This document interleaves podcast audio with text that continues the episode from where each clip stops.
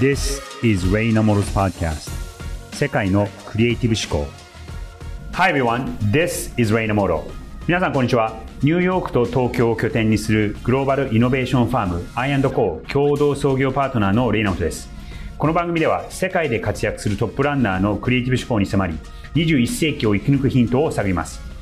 今日は実は新企画世界のクリエイティブ思考ライブとしてこの番組のプロデューサー竹村由紀子さんと2人で日本でこの春収録したワークショップについて振り返っていこうと思います。いやレイさん盛り上がりましたねイベントね。そうですね。あの最初どうなることやらと思っていたところはあるんですがもう話が止まらないぐらいどんどんどんどんいろんな発言が出てきて非常に僕も聞いていてやっていて楽しかったです。いや楽しかったです。私はあのこの番組をずっとプロデュースしている竹村由紀子です。皆さんよろしくお願いしますこの番組の他にもドキュメンタリー映像のプロデュースとか報道番組のインタビューとかさまざまな仕事をしていまして「ニュースコネクト」という番組でパーソナリティもしているのでもしかしたらこの声聞いたことあるというふうに思っている方もいるかもしれません。この番組ではもうここまでレイさん半年ぐらいですよね。そうですね。意外とあっという間に半年が過ぎてしまってあの今までね竹村さんの名前は外には出していなかったんですがあのせっかくなのでこう出ていただこうということとあと僕もあのニュースコネクトのファンでずっと前から それこそ竹村さんと会うお会いする前からえー、聞いていてでなんかこのこの番組でこういうふうに話してるのとあと毎週2回ですよね、はい、火曜日と金曜日でしたっけ？そうです火曜日金曜日です、はい。あの聞き慣れた声が違うコンテクストで入ってくるのも新鮮なので皆さんあのたくさんのこれリスナーがいらっしゃる番組なんですけどもそちらの方もあの楽しんでいただければなと思いますけども。はい。じゃあ話は戻して。そうですね。この番組あの毎週のようにクリエイティビティとは何かっていう結構哲学的な内容をさまざまなゲストをお呼びしてですねやってきたんですけれども今回はレイさんが日本に帰国されたタイミングで Z 世代のリスナーを集めてワークショップを開催しました。はい。まあ、この番組の趣旨であるこう日本にどうやってインスピレーションを与えるかそしてその与えることによって、えー、日本という国が元気になって、えー、世界の中でもこう不可欠なあ形になれればなという思いを持ってこの番組を始めたんですがやっぱりそこでキーになるのが若い世代の方大学生だったりとか大学を卒業して社会人になった方たち。今後のその日本を背負っていく人たちなんですがじゃあその人たちに我々が言ってることが届いているのかそしてどういうことをお届けすればそれが有意義なそしてためになることを伝えられるかということもあったので今回の試みはこちらから何かを伝えるよというよりかは逆にこっちが勉強させてほしい、うんうん、そして、えー、彼らがどういうことを思っているのかっていうことをこう、まあ、15人というそんなに多くない数ではあるんですが、えー、そういう場で直接会話をする機会を設けて我々もちょっと勉強しようと思った次第です。そうですね。早速では皆さんに、はい、聞いていただきたいですね。はい。ということで今回は Z 世代の皆さんとインタラクティブなワークショップ世界のクリエイティブ思考ライブ前編をお届けします。前編では挑戦をテーマに Z 世代の心境を聞きました。So let's get started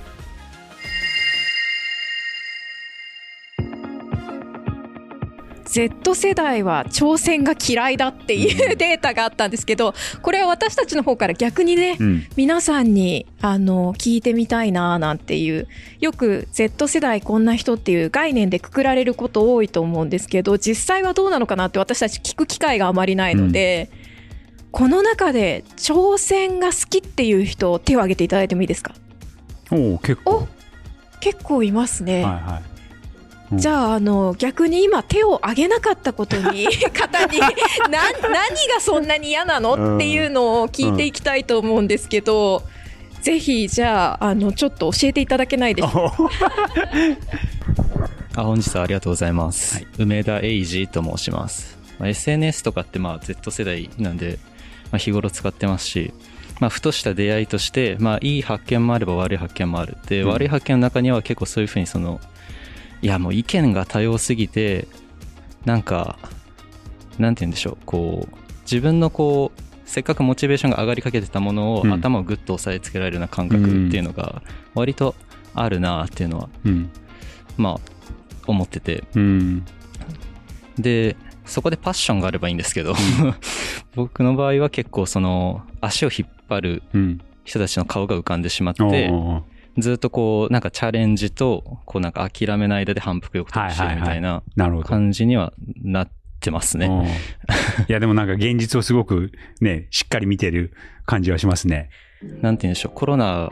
の世代だからっていうのもあると思うんですけど、やっぱり時間ができたじゃないですか、その、自由に使える時間だったりとか。あのコロナによって。はいはい。ですね。で、なんかその、言葉選ばずに言うと、暇つぶしのためのチャレンジって言ってない？みたいな感覚があるんですよ。で、えっ、ー、と、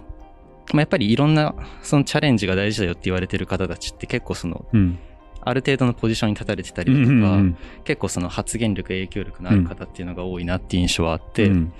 じゃあ僕らみたいな結構その、まあ、社会出たてで、まだこうちょっとよちよち歩きな、まあ大人見習いみたいなぐらいの人間に対して、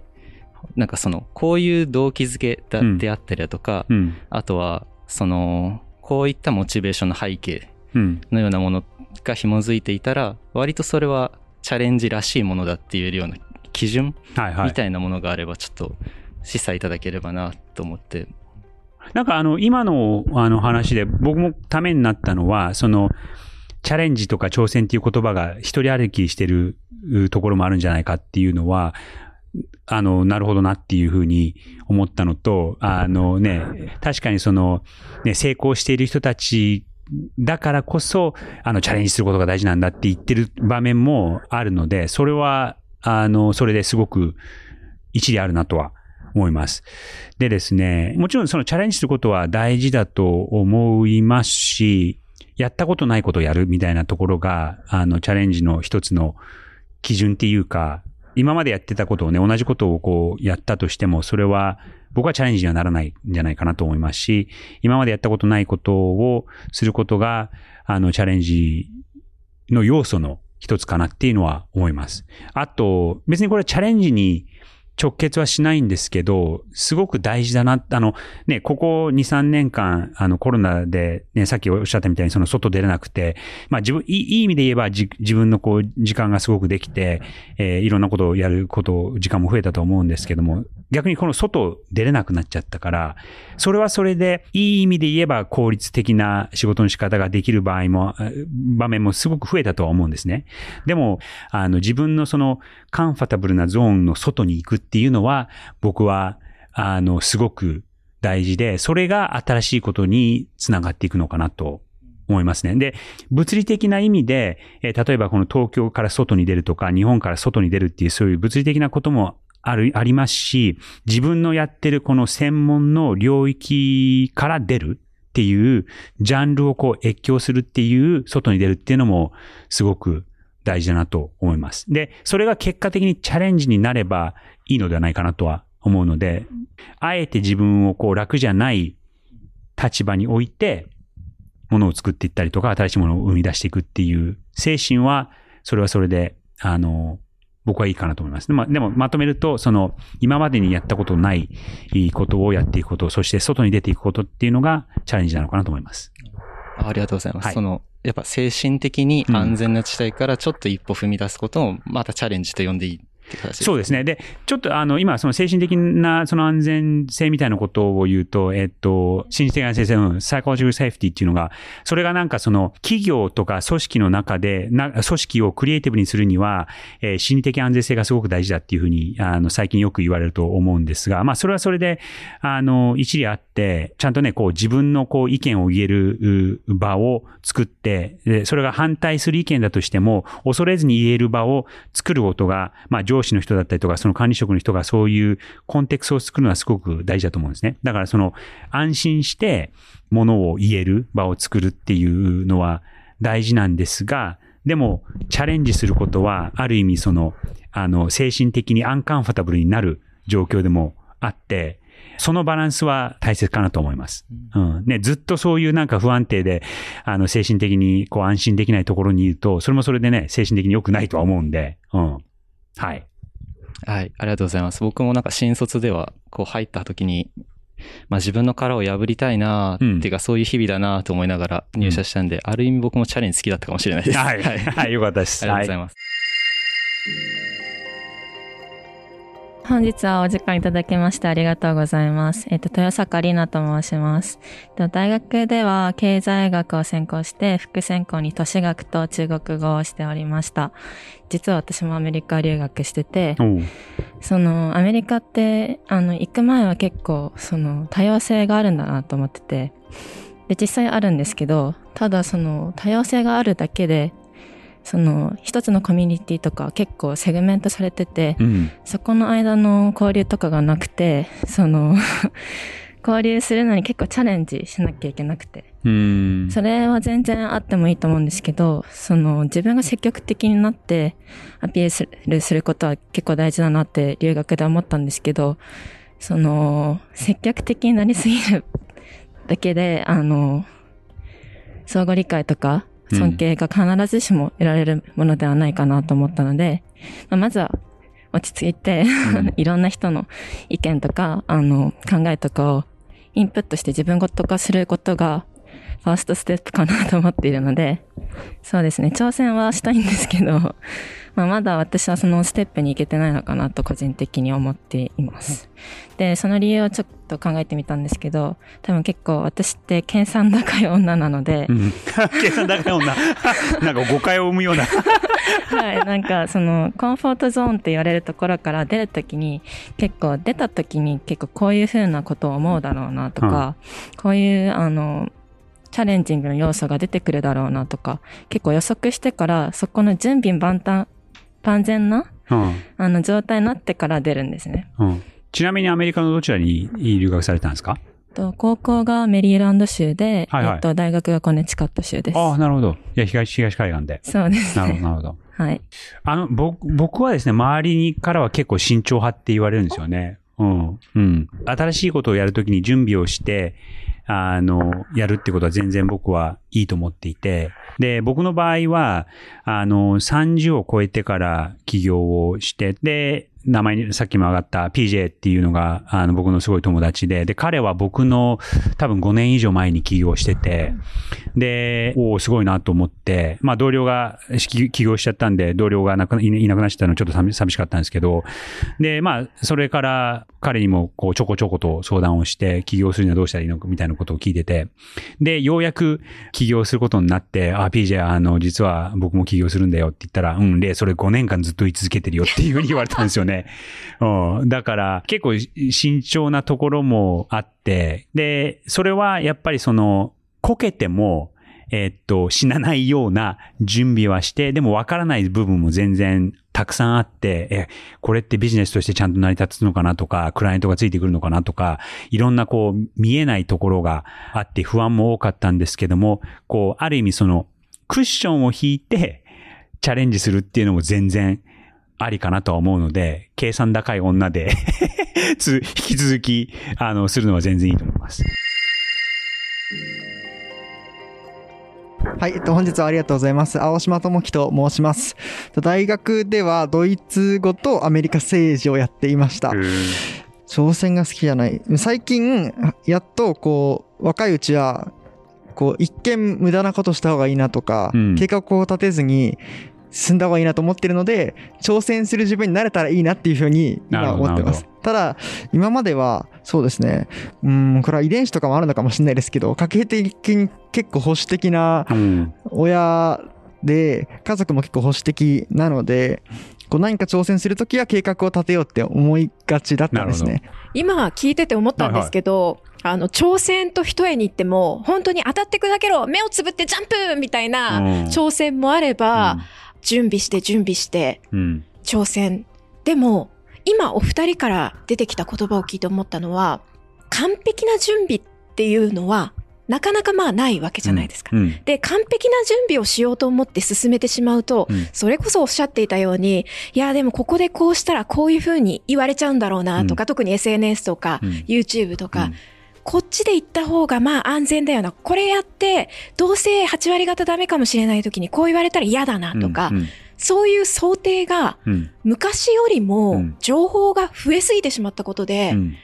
挑戦したいけど、でも失敗はしたくないから、うん、そういう完璧主義で準備しちゃうとかってあるのかなって思うんですけど、うん、レイさんなんか目をつぶってジャンプみたいなあんまり準備しないで、うん、なんか完璧主義を捨ててした挑戦とかあります？過去。これ、あの、妻によく怒られるんですけど、結構行き当たりばったりの人間なんですよ。うん。でも、どっかで、なんとかなるって、もう自分に言い聞かせて、なんとかなるってちょっと開き直っちゃうと、気持ち的にこう楽かもしれないですね。その絶対成功させようとか、絶対こけないようにしようっていうその準備だけに縛られちゃうともったいないじゃないですか。うん。で、どうしてもね、自分でコントロールできないことっていう世の中にたくさんあるんで、絶対なんか、こう壁に、えー、ぶち当たることだったりとか、あの、そういうこういう障害、その引き換えがこう出てきちゃうことはあると思うんですけども、あの、なんとかできるっていうところは開き直ってると役に立つのかなと思考、思考として思います。平本宗太郎と申します。はい、はい。えっと、大学院までなんですけれども、えっと、ずっと小学校からずっとバスケットを続けておりまして、まあ正直今でも、えっと、クラブチームとかに所属して、少しやらせてもらってるって感じなのと、えっと、大学院までは、えっと、フォトケミストリー、光科学というものを学んでおりまして、まあ、そこの一応修士号まで取らせていただいたっていう、えっと、経歴があります。自分がその挑戦するときに、よくモチベーションが保たないことがよくありまして、はいはい、例えば何日しか続かないとか、これやりたいって思って始めたはいいけど、まあ全然続かないみたいなことが結構多々あるんですけれども、そのモチベーションを保つのに、なんか、考えていることとか、どうすればいいかとかっていう意見があれば、もしお聞きしたいなモチベーションを保つのに、結論から言うと比較しない？うん。あの、比較しちゃうと、あ、自分はできてないとか、あ、この人のやってることの方が自分のやってることで全然いいとかっていうことになっちゃうと思うんですよね。うん。で、えっと、ちょっと今は聞かれて思い出したのがですね、僕が、えっと、皆さんと同じぐらいの世代の時に、大学を卒業して、えっと、ニューヨークにトラックで荷物を積んで兄弟と行って、もう職もなしで、無職で、アメリカってね、いわゆるこういう就職活動みたいのがないんで、もう自分でこう、あの、見つけなきゃいけないんですけど、ニューヨークに行って、まあニューヨークみたいなところだからたくさん仕事があるだろうなと思って、で、E メールで、あの、履歴書をこういろんなところに送り始めて、で、結果、9ヶ月、あの、仕事が見つからなかったんですよ。うん。で、その時はもうモチベーション結構下がっちゃって、最初ね、すぐ見つかるだろうなと思ってたんですけど、あの、まあ、その、その間にそのアルバイトがして食いつないだっていうのはあるんですが、まあ、その時なんかその、自分の友達はこんないいところに、あの、ついてて、食ついてとかっていう、そういう比較をしてる自分がいたと思うんですね。だから、あんで、その時は僕それ気づかなくて、今になってから思うんですけども、やっぱそう比較してたから辛かったわけで、うん。モチベーションを保つのは、結局自分比較するのは自分、自分、昨日の自分に比較すればいいわけで、そっからちょっと前一歩出てれば、それでいいんじゃないですかね。うん。はい。なるほど、わかりました、はい、ありがとうございます。はい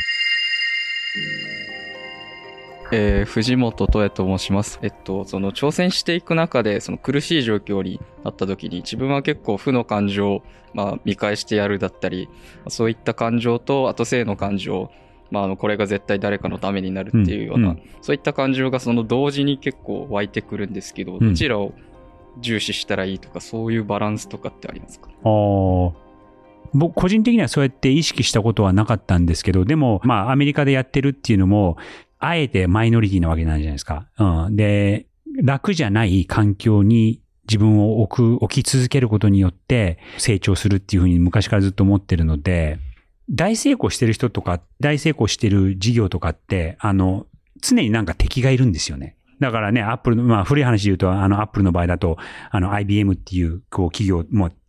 まあ、すごく具体的に的にはしてましたけども、あの、そのビジネスの場合で、場所でしか使われないコンピューターしか作ってないよね、あいつら。俺俺たちは皆、他の人たちが使われるコンピューターを作ってみせるぜみたいな、そういうあところだったりとか、うん、があると思うんですよね。うん、だから、いい意味での健全的な敵を持つのはいいんじゃないですかね。うん、抱いてはいけない感情ではない。ないと思いますよ。はいはい。ありがとうございます。はい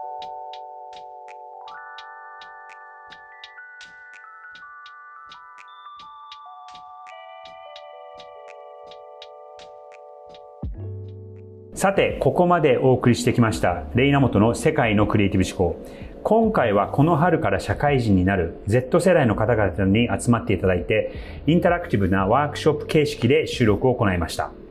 いやあのみんなすごくいい子たちだなっていうのとあとなんかちょっとキラキラしていて、うん、やっぱ新社会人ということで、うん、眩しいくらいの感じでしたよね。そうですねだから、まあ、僕もあのなんかついこの間のように自分では思い込んではいるんですけどもなんだかんだでもう20年以上前のことでで僕の場合はその日本で就職はしなかったのでちょっと全然違う環境ではあったんですがあの頃はもう自信がなくて自分の将来がどうなるのかっていう不安しかなくて、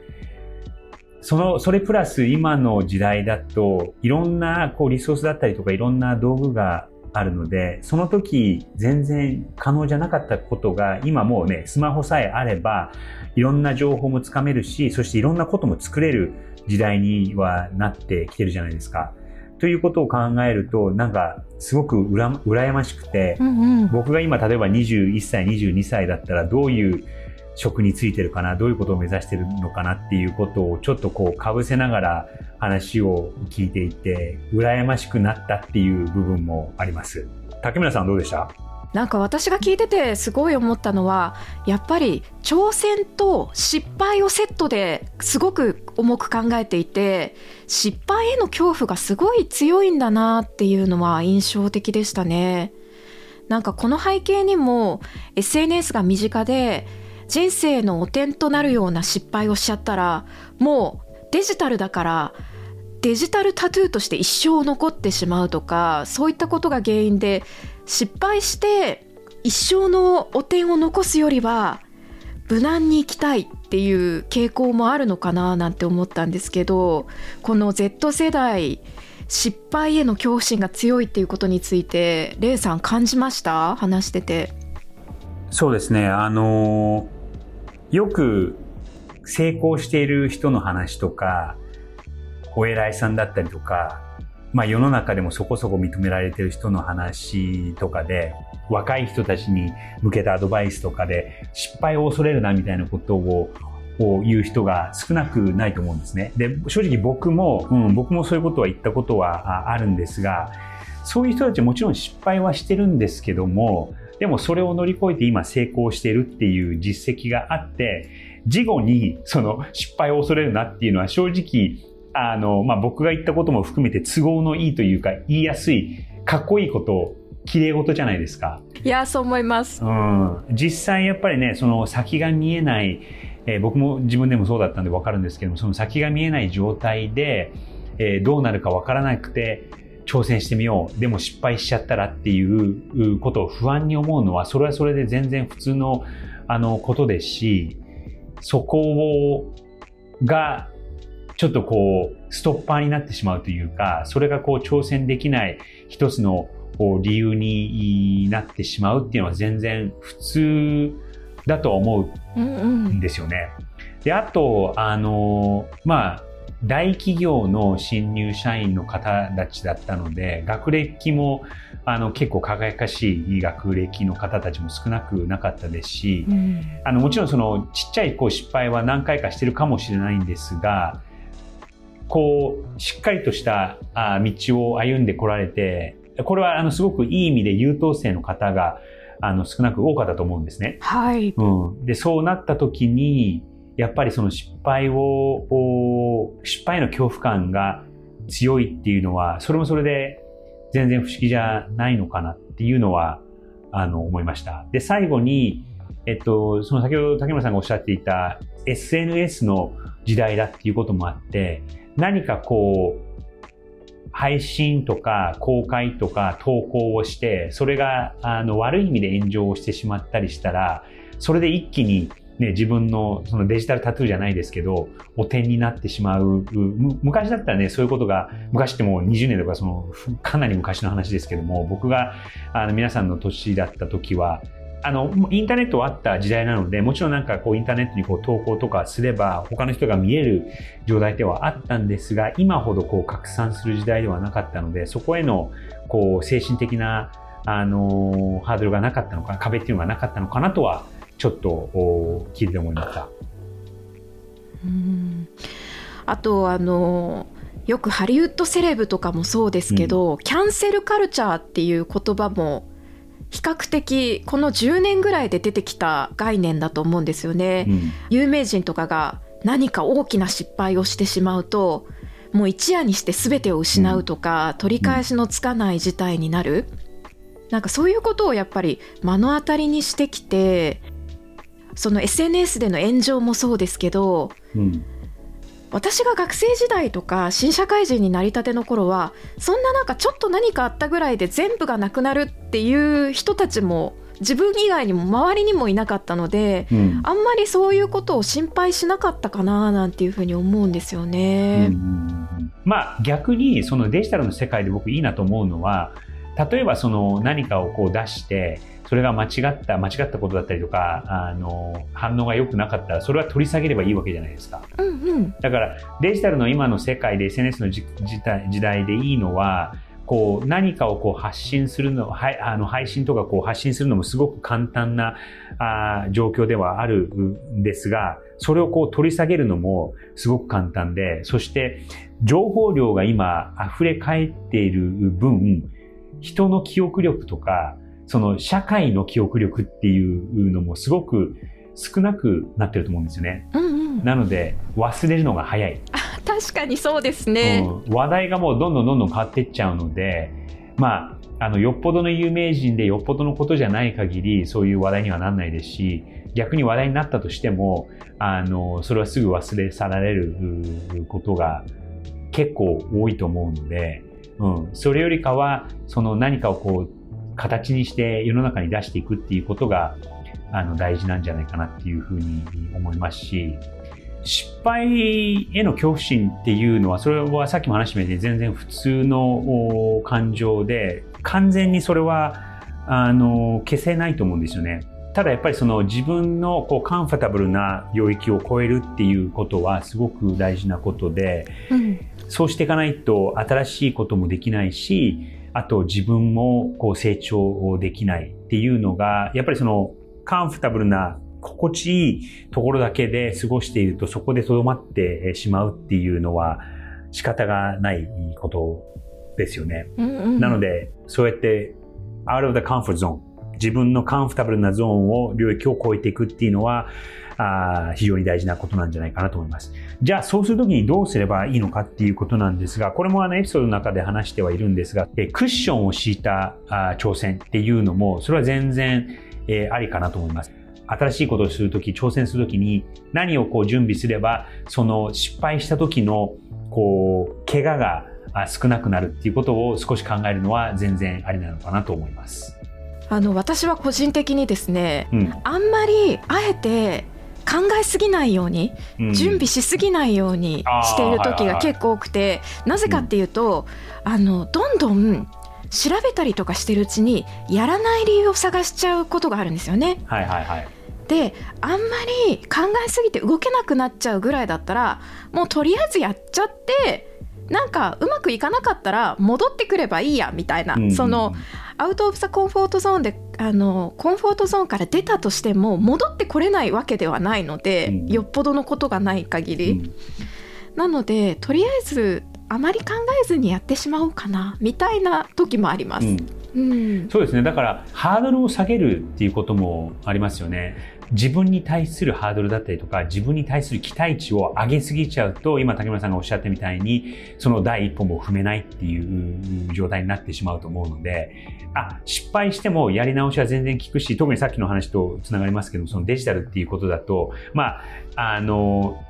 いい意味で言うとすごく広げやすいんですが、ね、なんかこう失敗しちゃって、それが広がっちゃった時にどうしたらいいかっていうことを考えたら、いや別に別にそれは取り下げれば消えていくことだし、まあ世の中の人は すぐ忘れてくれるんで、うん、うん、その辺のハードルをこう自分に対する期待値をあえて、えー、下げて、ハードルを下げて、まあ、挑戦挑戦とこう、ね、力んじゃうと動けなくなっちゃうのかもしれないので、その辺は力を抜いて、えー、やっていくのがいいんじゃないかなっていうのは今の話ですごく思いました。そうですね。あの起業みたいな大きなことをするときはもちろんクッションを引かずにジャンプみたいな人はいないと思うんですけど、そうですよね。まずは本当に些細なことでももうあんまり考えすぎずにやってみるっていうのを繰り返さないと、はい、なかなか起業しようみたいな大きな挑戦までそもそも行き着かないのかななんていうのはちょっと思ったりしますね。うん、そうですね。なのでその小さい積み上げが大きいことになるので毎回その大きいことをしようっていうふうにあまり力まなくてもいいのかなとは思います。そうですね。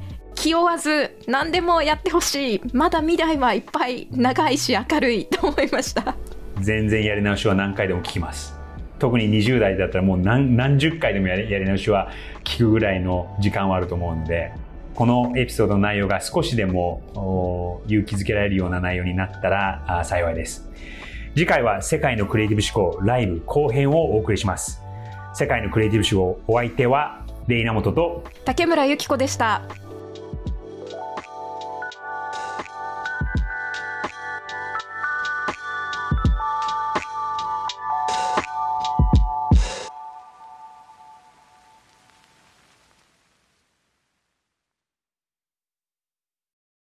デジタルガレージは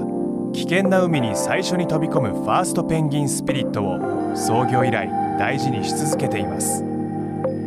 これから来る Web3 オープンソース時代を見据えたテクノロジーで新たなビジネスを生み出す仲間を募集しています番組詳細欄にあるリンクよりぜひご覧ください